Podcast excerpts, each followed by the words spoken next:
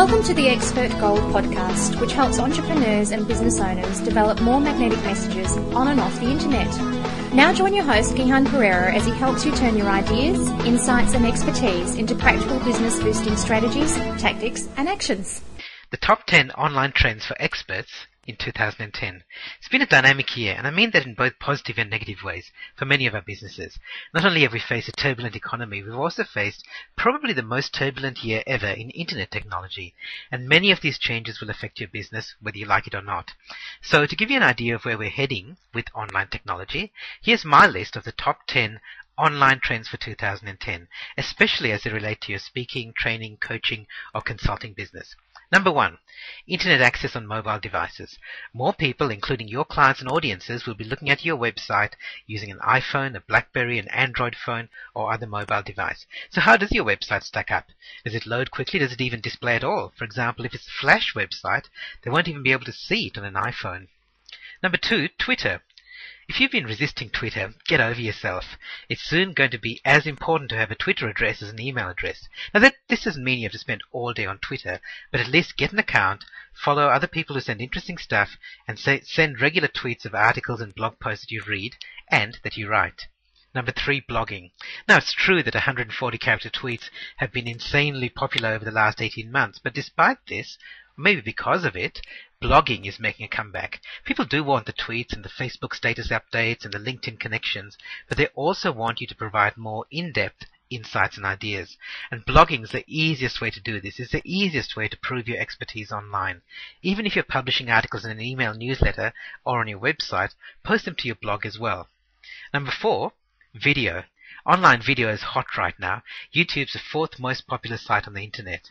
And your clients, your bureaus, and meeting planners expect to see you in action on your website. So if you're a speaker, you need high quality video production in any, in any demo videos that you put on your website. Audiences, on the other hand, value seeing your content on video and with other video-like tools like slideshare.net for PowerPoint presentations. So they'll look you up before your presentation and follow up later after you're gone. Number five, freemiums and other low-cost business models. What you teach is no longer valuable purely because it's rare or unique. Somebody else, somewhere else, is teaching the same thing for a lower fee and possibly even doing it better than you are. You're not going to win by hoarding or protecting or tightly holding on to your intellectual property. Next year, make a promise to yourself to give away more than you've ever given away before. Make money from the experiences you provide, experiences that can't be duplicated or found on Google. Number six, new delivery models. Your clients and audiences learn at their desks using webinars, at the gym, listening to podcasts on their iPods or iPhones, and in cafes working on laptops. So are you catering for these new learning environments? Or are you still stuck in that old mindset that you can only de- deliver your stuff in a training room or a conference hotel? Number seven, new presentation technology. You know, even the traditional learning environments are changing. Your audiences aren't just going to sit still and listen or engage only with others in the same room. They're tweeting about your presentation, they're Googling the statistics you're quoting, even engaging in other stuff unrelated to your presentation. So how are you coping with this? Even better, what are you doing to take advantage of it?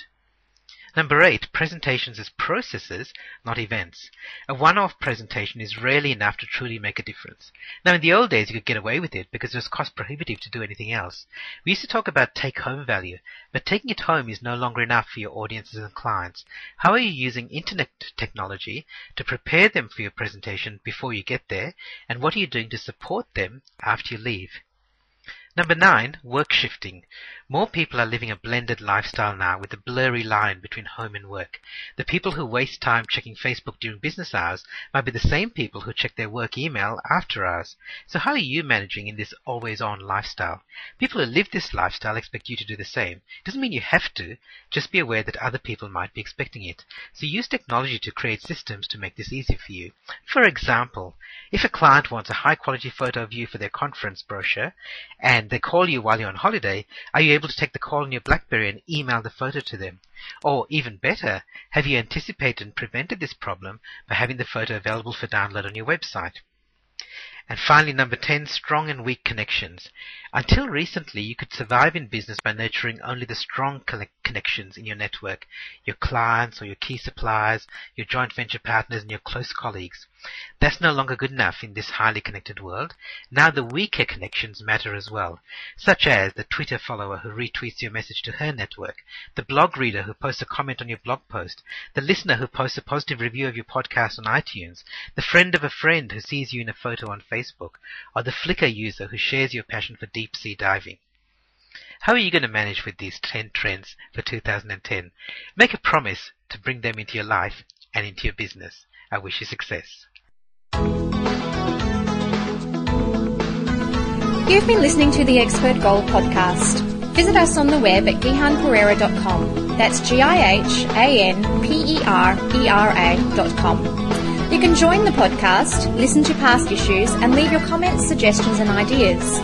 We look forward to having you back soon. In the meantime, remember, great minds don't think alike.